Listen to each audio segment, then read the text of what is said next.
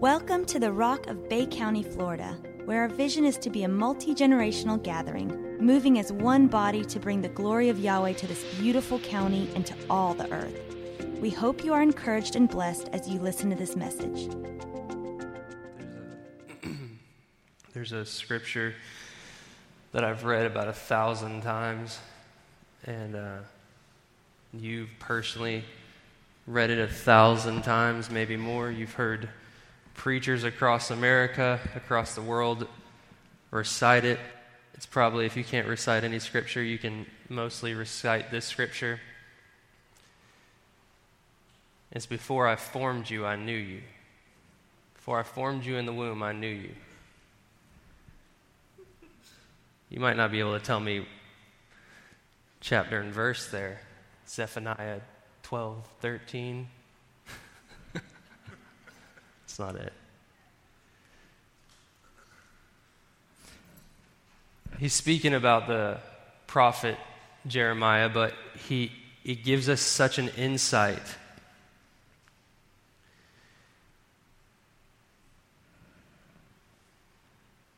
It's like we, we know it before I formed you, Benjamin, before I, before I formed you, before I formed you before I formed you, before you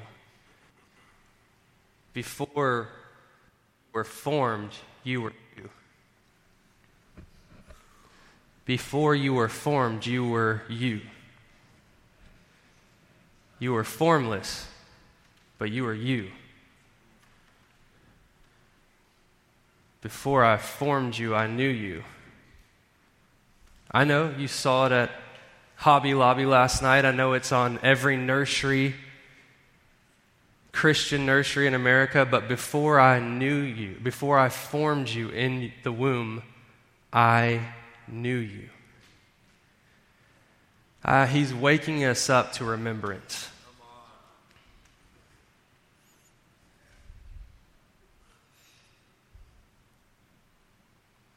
Before what, Jeffrey? Before what? Before you were born, yes. But present day, before your job, before your occupation, before you were a pastor, before you were a doctor, before you worked at a pharmacy, before you worked at a grocery store, before you were a bank teller, before you were a builder, before you did anything in the ministry, before you were called, before you were a vice president of Walmart, senior vice president of Walmart,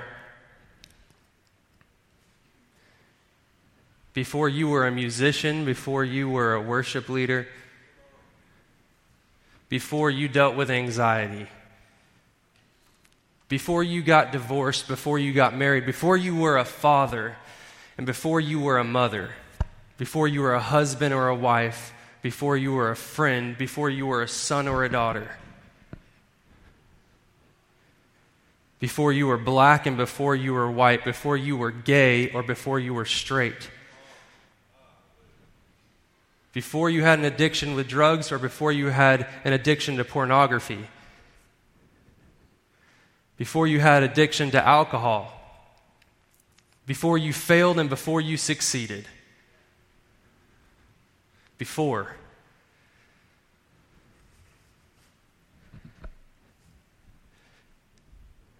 Before you were a football fan, a baseball fan, before you just loved TV, before you were for the Georgia Bulldogs, Florida State, Florida, Alabama. God help their soul, Auburn before any of these things. All of these things, all of these external situations and circumstances that you believe made you you, before this stuff made you you, you were you.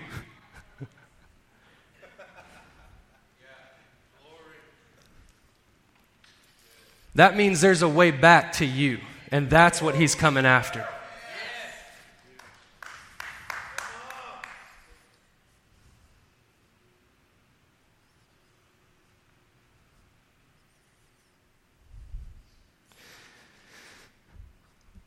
The term he knew you actually means that he saw you as a treasure. It's literally what this phrase means. It means he saw you as a treasure and he was watching over you intently. So when you were formless and when you were actually you before you became what you think you are now, stay with me. Before he formed you, he had you in a place called formless. And he cared deeply and intimately about you to the degree that you were his treasure. And that portion is the same today and forever. And I believe that, that all of this, even Dad, this whole thing about him saying, I'm, I'm about to help you to remember.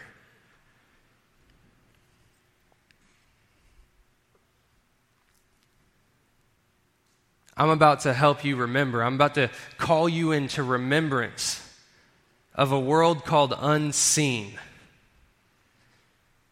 not seen and hasn't been seen for a very long time. Babe, could you pass me that water? Thank you. She opened it because she knew I couldn't do it. She didn't want to embarrass me. Zach, could you guys grab that for me?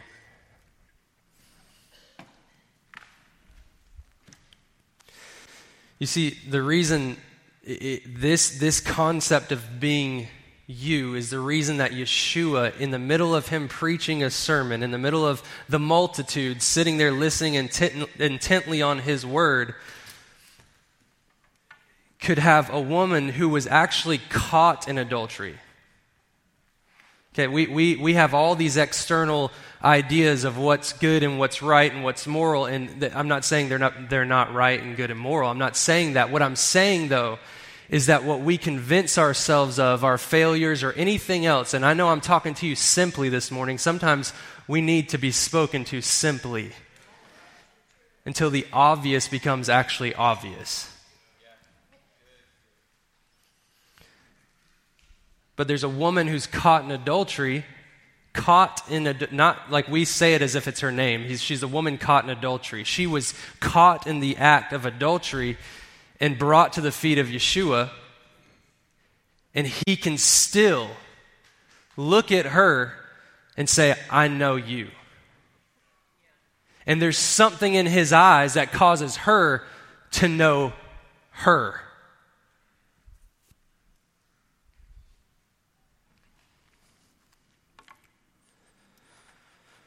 So, what happened? What happened? We Romans 12, 2. I think we have that. You can pull it up if you want to, but again, I'm I'm speaking this. It's so in so many ways, what I have to say this morning is so obvious. But I, I felt this morning I'm not to preach to you. You can call it preaching, but I'm here to minister to you.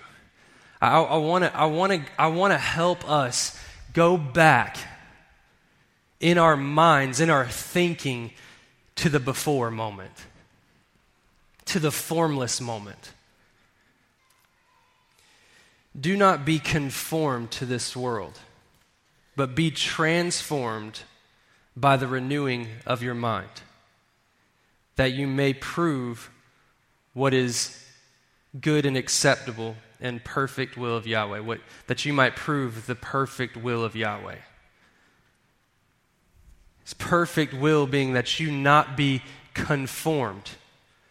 I, I think it's perfect what Stone brought to us this morning about the. I see that too. And whenever that whole revelation about the whirl and the dance thing, that's, I don't know, you might have said it to me. Someone said something along those lines of in the waiting, it's as if he's molding us. It's like that whirl and the dance is actually a potter's wheel and he's making something new again. And what it is, is I believe what's happened in our lives, and again, simple, simple, simple, be okay with that. We, before we were formed, we were known. But as we've walked through life, we've been conformed and we've come into agreement with an idea of us that is contrary to the idea that He sees us, the, the way that He knew us. Knew you, you, like make it personal. He knew you.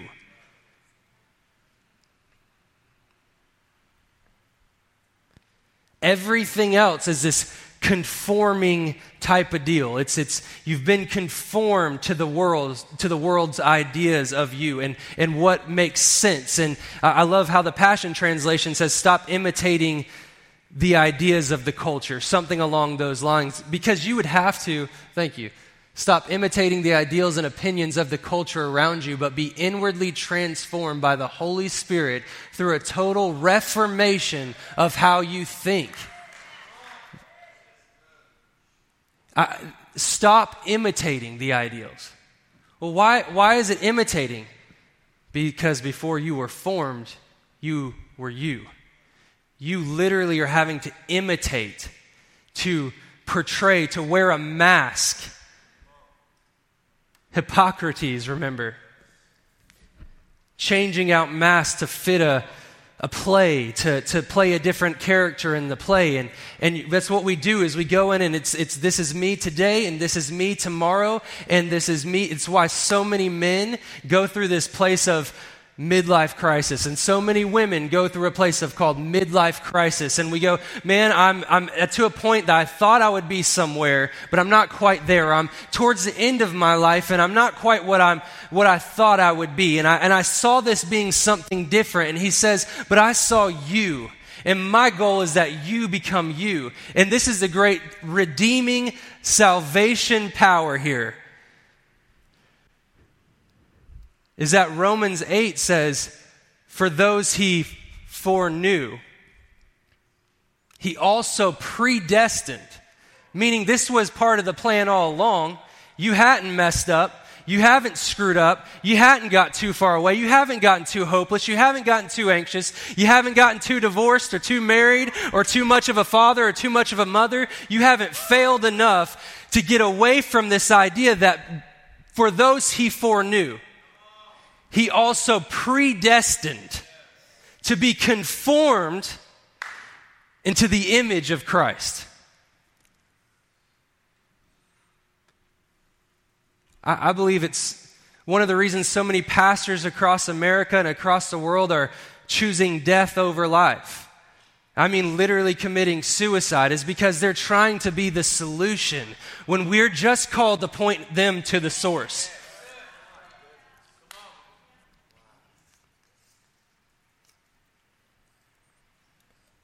Right? We, we, I'm not the answer. I'm, I'm not the answer. I'm a vessel. I say yes, whatever, however, whenever. Oh, you want to sit in silence for this long? I'll sit in silence. It's awkward. But I don't care. It's beautiful. Because at the end of the day, I just want to do what He wants to do. And that's my leadership here. And that frees me to not live my life in anxiety or worry about how this day is going to go or what I got to preach and how it's going to come across and if people received it the right way or they received it the wrong way. If I get a bunch of texts on my phone that say, man, what a great message, brother, or I don't get a single one, don't text me.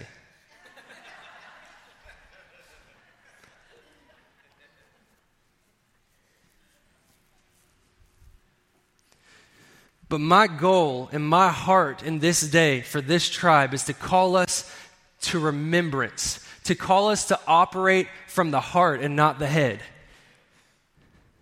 The mind, a servant can't serve two masters. We know that, right? The mind is supposed to serve the heart. The mind perceives, it sees, it senses all of these things around us, and it starts to create an image of our surroundings, of who we are, of what we're what we've all, all the things that we've walked through it compiles this thing it helps process it and it ultimately goes into a place called the heart the innermost being but ultimately the heart and the mind were supposed to operate together not at enmity with one another. But now it's like we're fighting the mind. It's either you're operating from the heart or the mind, and the mind works why? Be anxious for nothing. In all things, through prayer and supplication, with thanksgiving in your heart, make your requests known unto Yahweh. And his peace, which passes all understanding, will guard both your heart and your mind. It's vitally important that in all of our ways we acknowledge him vitally. It's vitally important that we sit and take moments of time to sit in His presence in silence. Not, again, not a good idea, okay? As a believer, that's not a good idea that you sit in His presence. Uh, it's, not, it's not just a tool to get what you want, it's not a tool just to make you feel good. It's not a good conceptual idea to sit in the presence of the Father or to set the Lord before you, as I've said.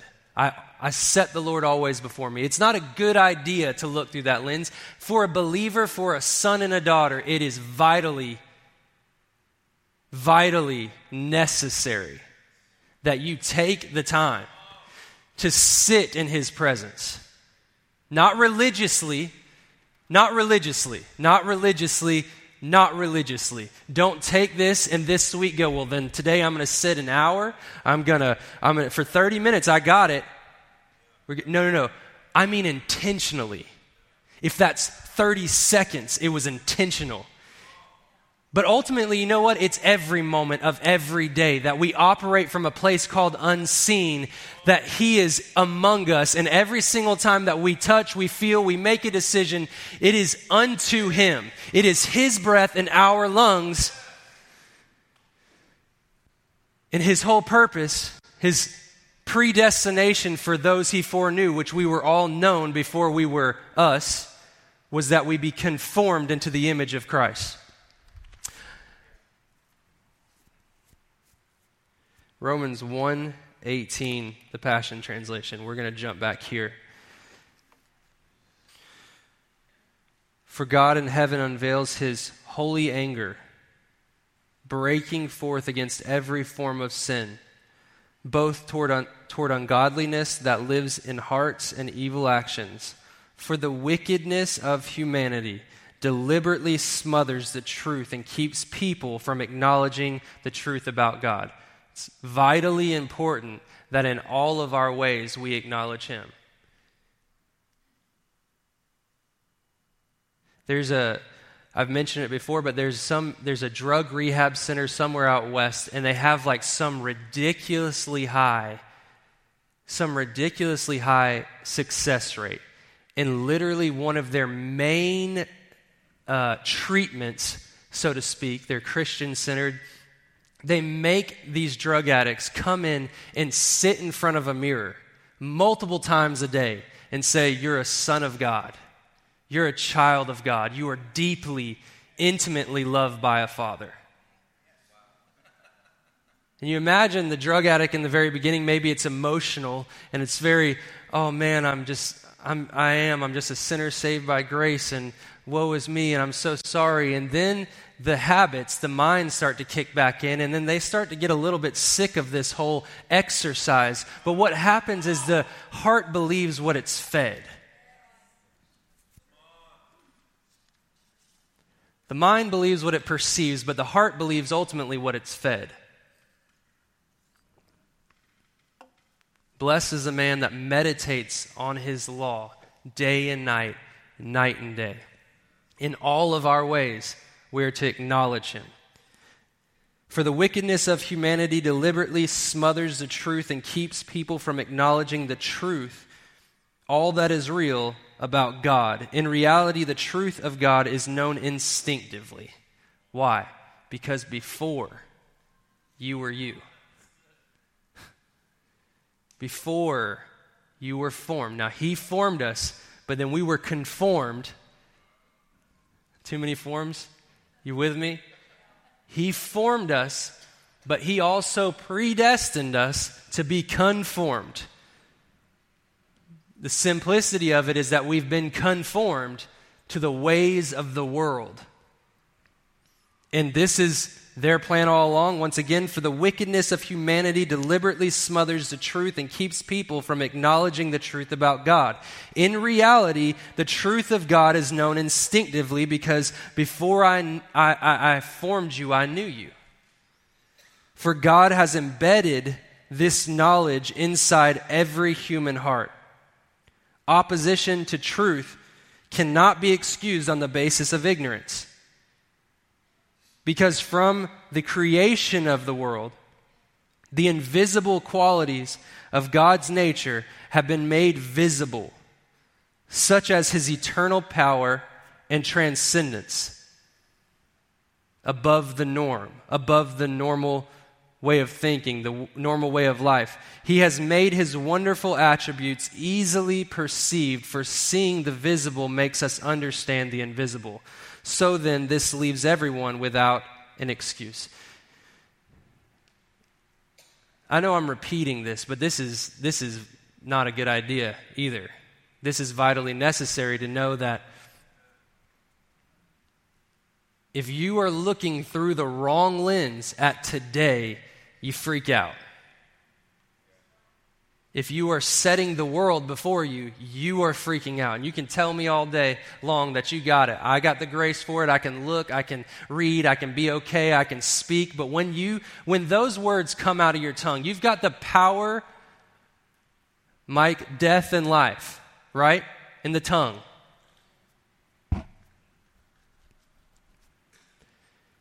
And those things that you keep speaking about, those things that we keep saying about our lives and about the world and what's going to happen, do you realize that you're speaking things into the atmosphere?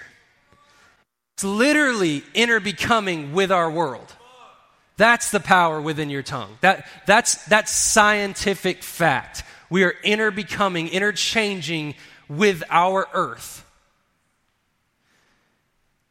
But we just let things fly, right?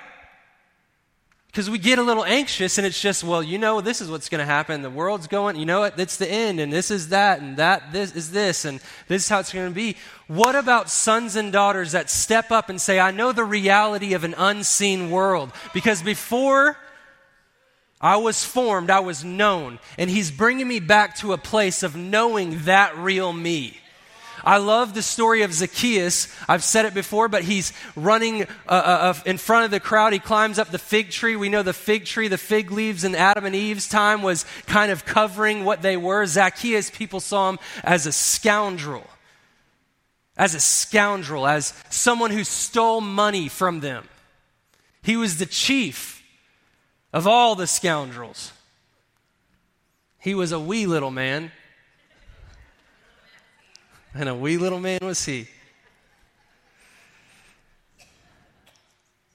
But somehow he climbed up this like 40 foot tree.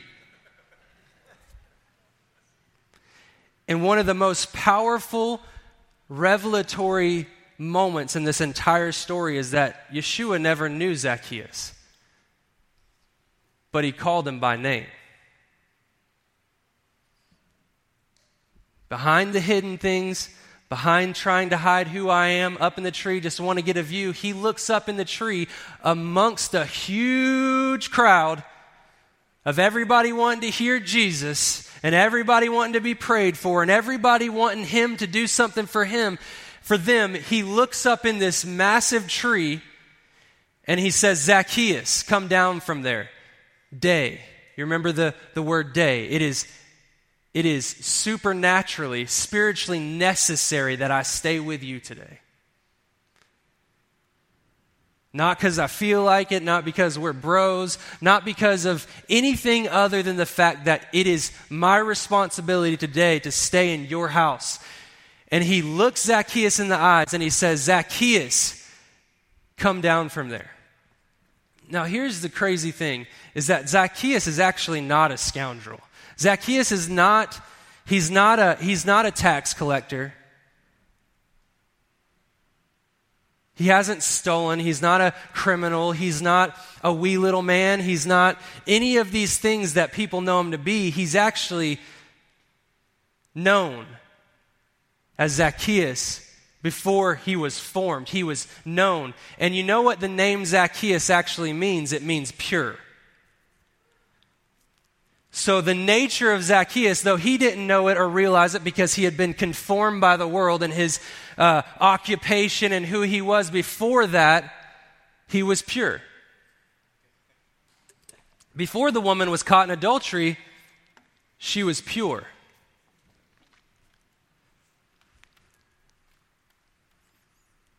Am I speaking to you today?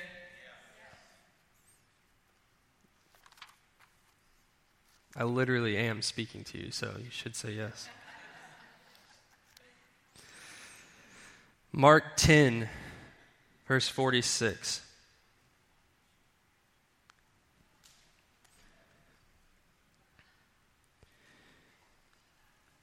Out of the Passion Translation. When Jesus and his disciples had passed through Jericho, a large crowd joined them. Upon leaving the village, they met a blind beggar sitting on the side of the road named Timai. If you're in another translation, it's going to be Timaeus or Timaeus or however you want to say it. The son of Timai. When he heard that Jesus from Nazareth was passing by, he began to shout, Jesus, son of David, have mercy on me now in my affliction. Heal me.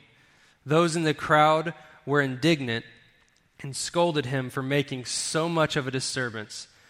But he kept shouting with all his might, Son of David, have mercy on me now and heal me. Jesus stopped and said, Call him to come to me.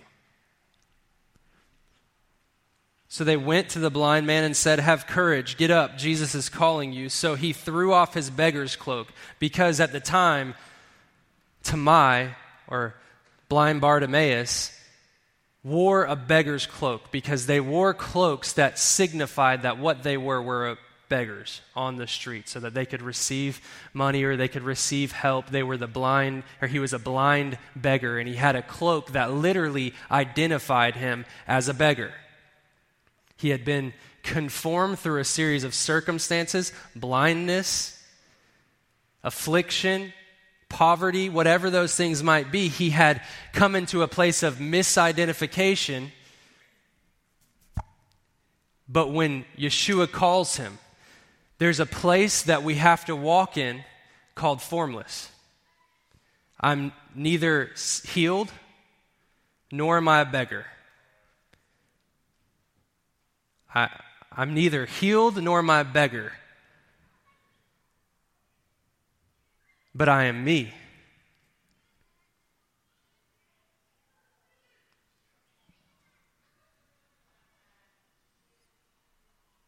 So he starts walking down this path to Yeshua, and this is where I believe I have seen the most, like where transformation took place in, in, in my life and my walk, anytime that it has taken place, has always been through a process and not as much of the thing.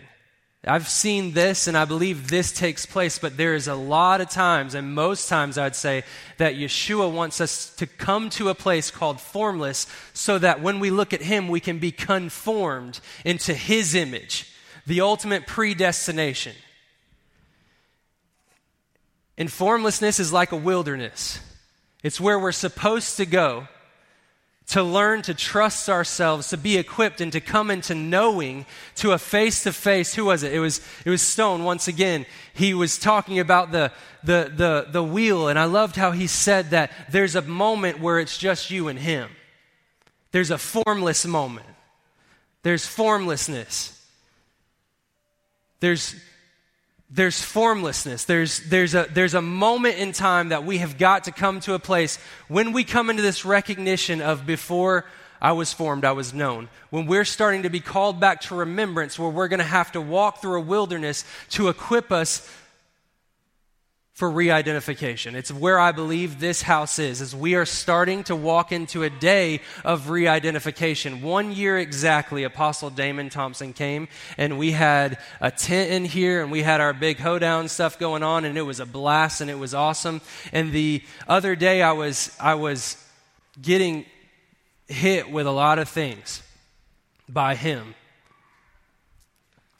I was getting hit with a lot of revelatory type stuff that for, it was a personal thing. And I wasn't going to go here, but I'm going to go here. Isaiah 60. Rise up in splendor and be radiant, for your light has dawned, and Yahweh's glory now streams from you. My eye be single, my entire body is full of light. Singular focus. We're called to be these streams of light. Now, rise up in splendor and be radiant, for your light has dawned, and Yahweh's glory now streams from you. Look carefully. Darkness blankets the earth, and thick clouds cover the nations. But Yahweh arises upon you, and the brightness of his glory appears over you. C- come on, see this. This is not, this is not a, a Bible verse from way back when. This is present day. I like to read scriptures and add today at the end of them.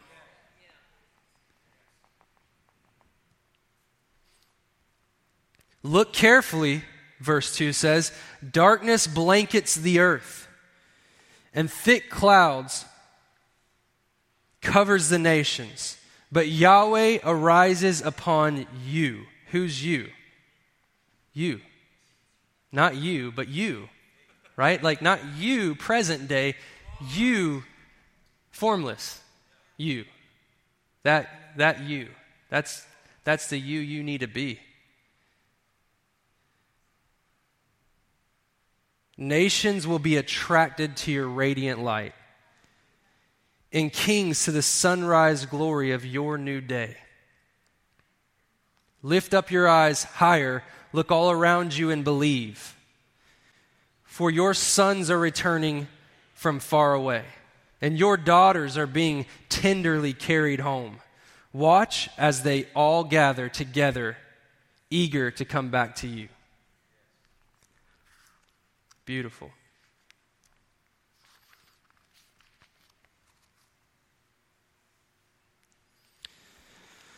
Isaiah 62 is the answer to that.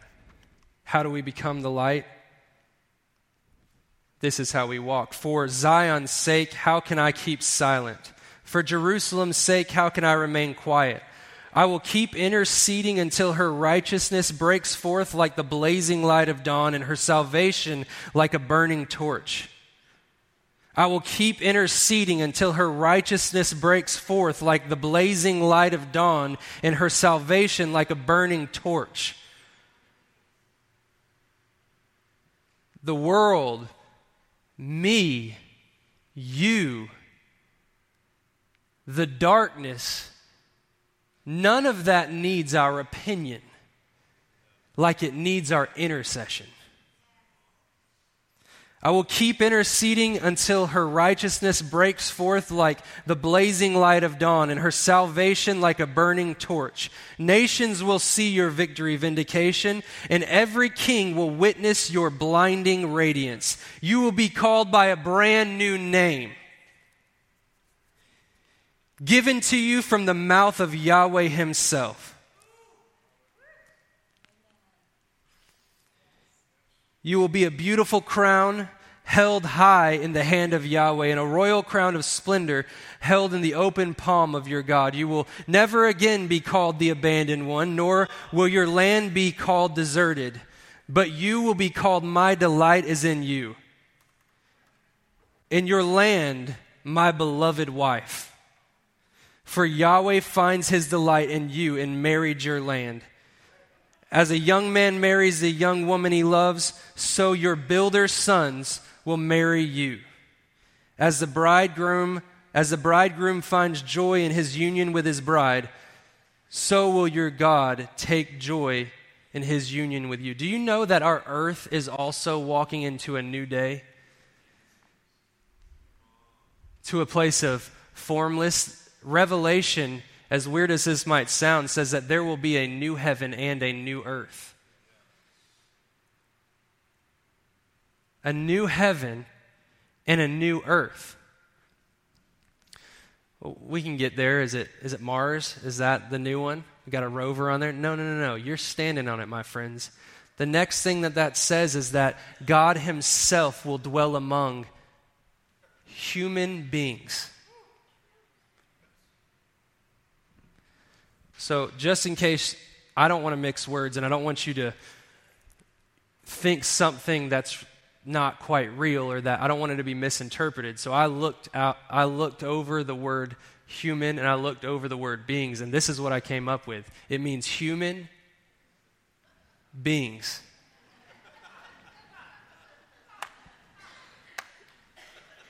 Let that revelation just hit you hard. Get it? Took me a lot of time. Emmanuel. He will dwell in this new earth. And what, what's the new earth? What's, why is it new heaven? New heaven and new earth? Well, we're the vessels that are called to, bl- to bring this earth into a heavenly reality, into an unseen world. And I believe this new heaven and new earth is actually just the original intent of what it was supposed to be heaven and earth as one. The marrying of the bride. But oftentimes it's going to take us to a place where we have to throw off what we've known about ourselves, what we see about this world. Can't teach an old, old dog new tricks? Yes, you can. Yes, you can. The new tricks just have to be so old that they seem like they're new. They're the original intent. They are the real you, the real dog. I'm going to stop with that. That was not a good analogy. Mark the time on that. Let's go back, Wesley, and just erase that whole act like it didn't happen, all right? Didn't land like I wanted it to.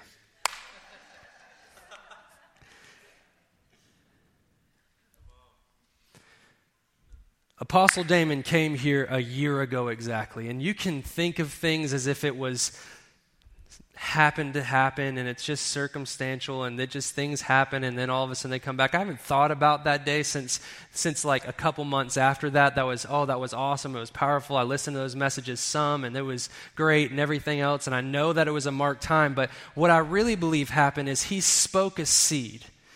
And that seed went through an incubation process.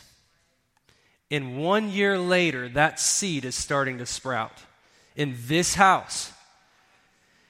And that man called me by a brand new name.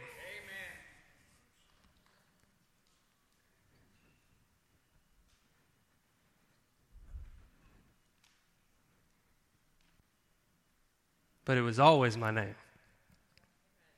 It was me.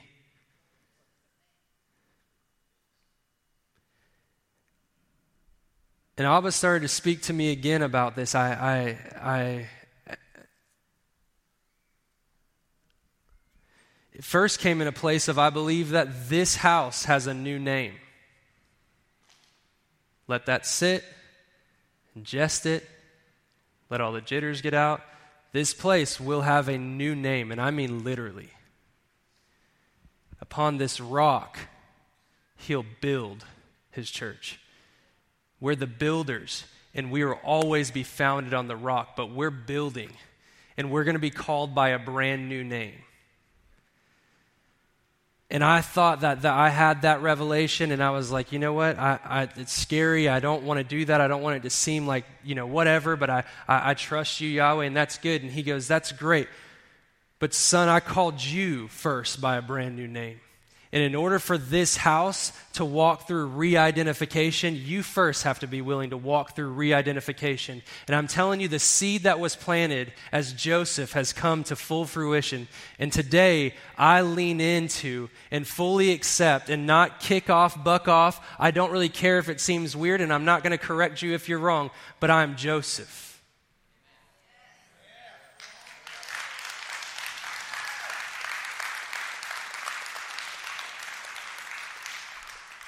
And I don't like the name Joseph. Sorry, guys. I love you. I don't like the name Joseph. I don't.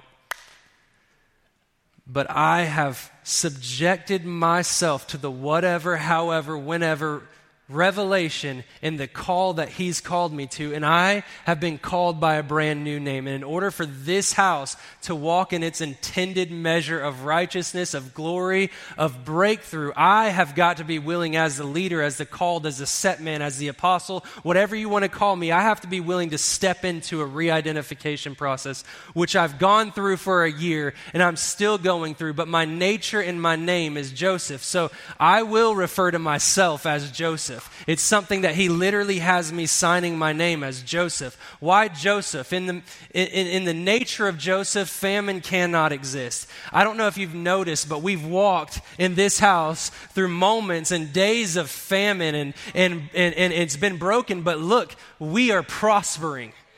It's because before I was formed, I was known as Joseph. Before I was formed, he intimately cared about the thing he put inside of me. This is why I can say to Joanne, I got this story right when I'm a little kid and we hear on the radio uh, someone describing Yahweh and what he looks like. And I tell JoJo, I say, you know what? No, that's not what, that's not what Yahweh looks like. And she's like, oh, really, Mark? Well, how do you know? And I turned to her, disgusted that she'd even ask.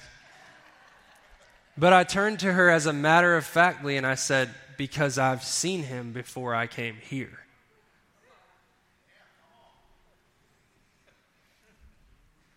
Before. I told you guys I was not going here, Eva. For Zion's sake, how can I keep silent, though? For Jerusalem's sake, how can I remain quiet? I will keep interceding until her righteousness breaks forth like the blazing light of dawn and her salvation like a burning torch. It's what I'm called to do. It's what you're called to do. It's what this house is called to be and called to do.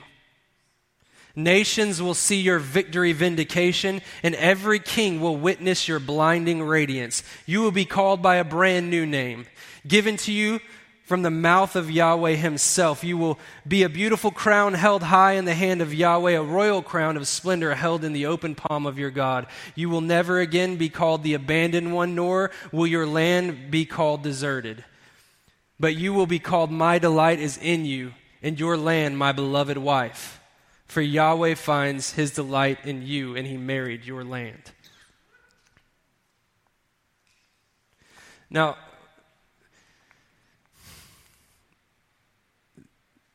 there tends to be fads in churches. And when someone goes off of a new name, all of a sudden everybody else thinks it's a new name. I brought up the story of Zacchaeus and the story of, uh, of, of Timai. Timai, his, his name actually means uh, um,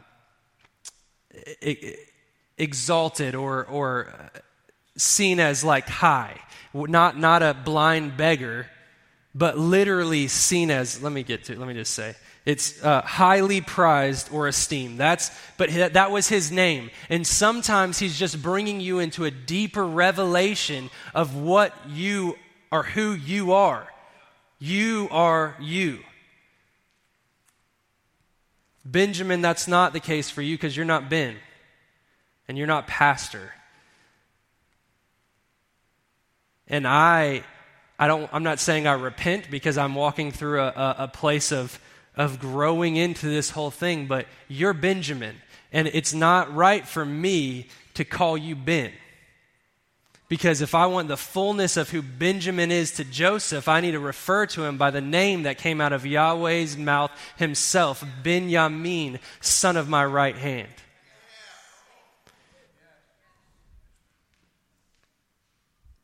He's, he's not a pastor. That's, not, that's a title. He pastors well. He's not just a prophet, though he's very prophetic and he, he prophets well. Prophets and is, prof- you know what I mean. Wesley, go back to that. Let's scrub that too. Thank you very much. I appreciate it.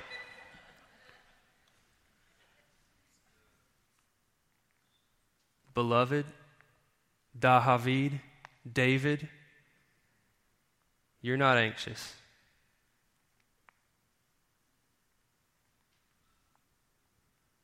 Your name is not Jeffrey.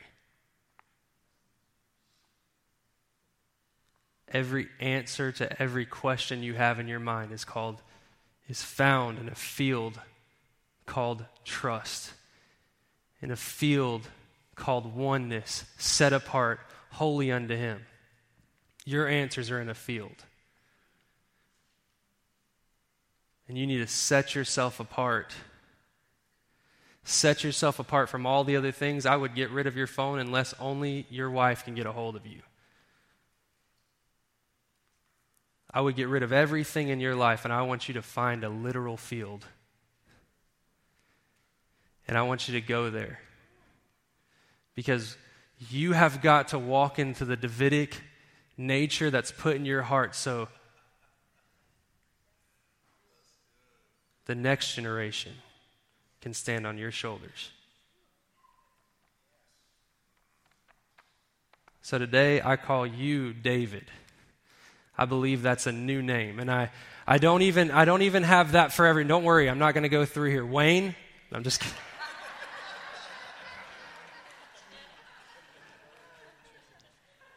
but it's it, it's it's not just a whatever thing, guys. This is this is I, I, I'm I'm stepping into the unseen. I'm remembering. I'm, it's not, I'm not conjuring, I'm remembering. And when you come to the place where you're going to say, I want to know me, I want to know before I was formed and before I let formed uh, this world form me or conform me, and I start to look back into the eyes of Christ and he starts to conform me into his image, you need to be aware that you're going to be revealed the real you. And you'll be called by a brand new nature, uh, name.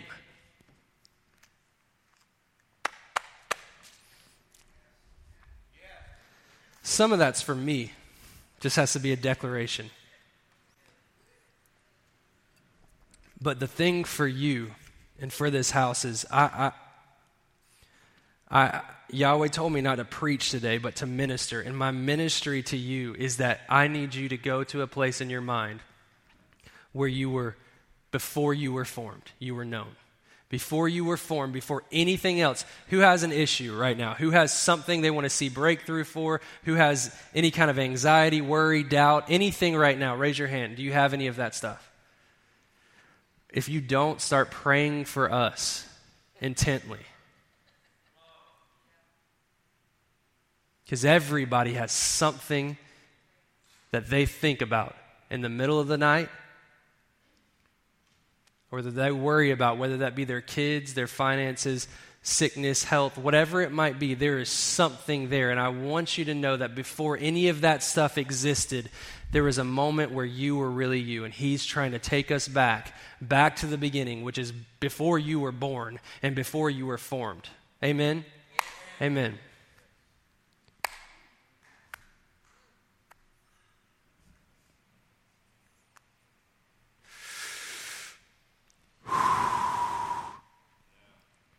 Not mine.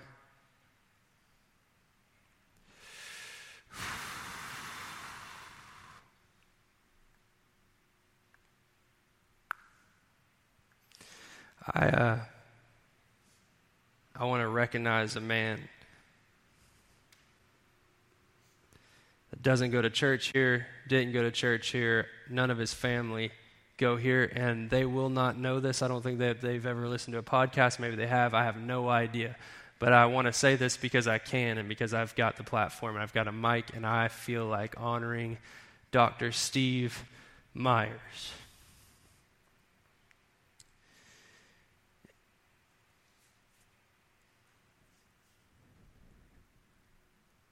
He recently passed away, and um, this man had such an impact on my life, though it's not like we had all these interactions, but he was a, he was a, a colleague and a friend and a brother of my dad's, and I was a friend of his sons, and we used to, as little kids, go to uh, go on father son ski trips together, and there's just something about the joy in the joy in that man's eyes.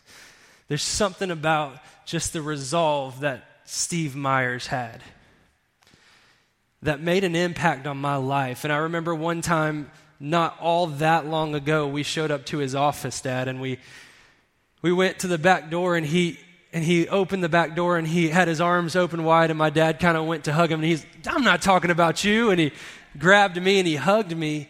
And i remember it kind of caught me off guard just I, I, just like i knew he was being funny but then he just put his arm around me and walked me around his entire office and introduced me as if i was almost like his son and I don't even know why that's such an impactful thing, but for some reason that made an impact on my life. And his, his boys did, and his family. And so I, he, is it, is it Lou Gehrig's disease that he had? ALS. And he, uh, and he recently, he, he just not that long ago passed away. And so I, I just want to, I want to honor him first off, just I just want to thank him and thank his family for the impact that they have on my life, that they had, and just speak his name from this, this speaking place. And I just speak peace over them. I speak peace over Miss Mary Jo and Jordan and Stephen. And I just ask that your wraparound presence just comes around them today. Your peace that passes understanding. And we speak over Joe and Ellen today as they go see them that they will carry a grace of peace from this atmosphere. A grace of peace from this atmosphere will go to that family and touch every single person that they come in contact with. That there might not be understanding, but there will be peace that surpasses that understanding. And that you will be glorified in the, the life of Stephen Myers in his family and his grandkids, and that his legacy will be blessed.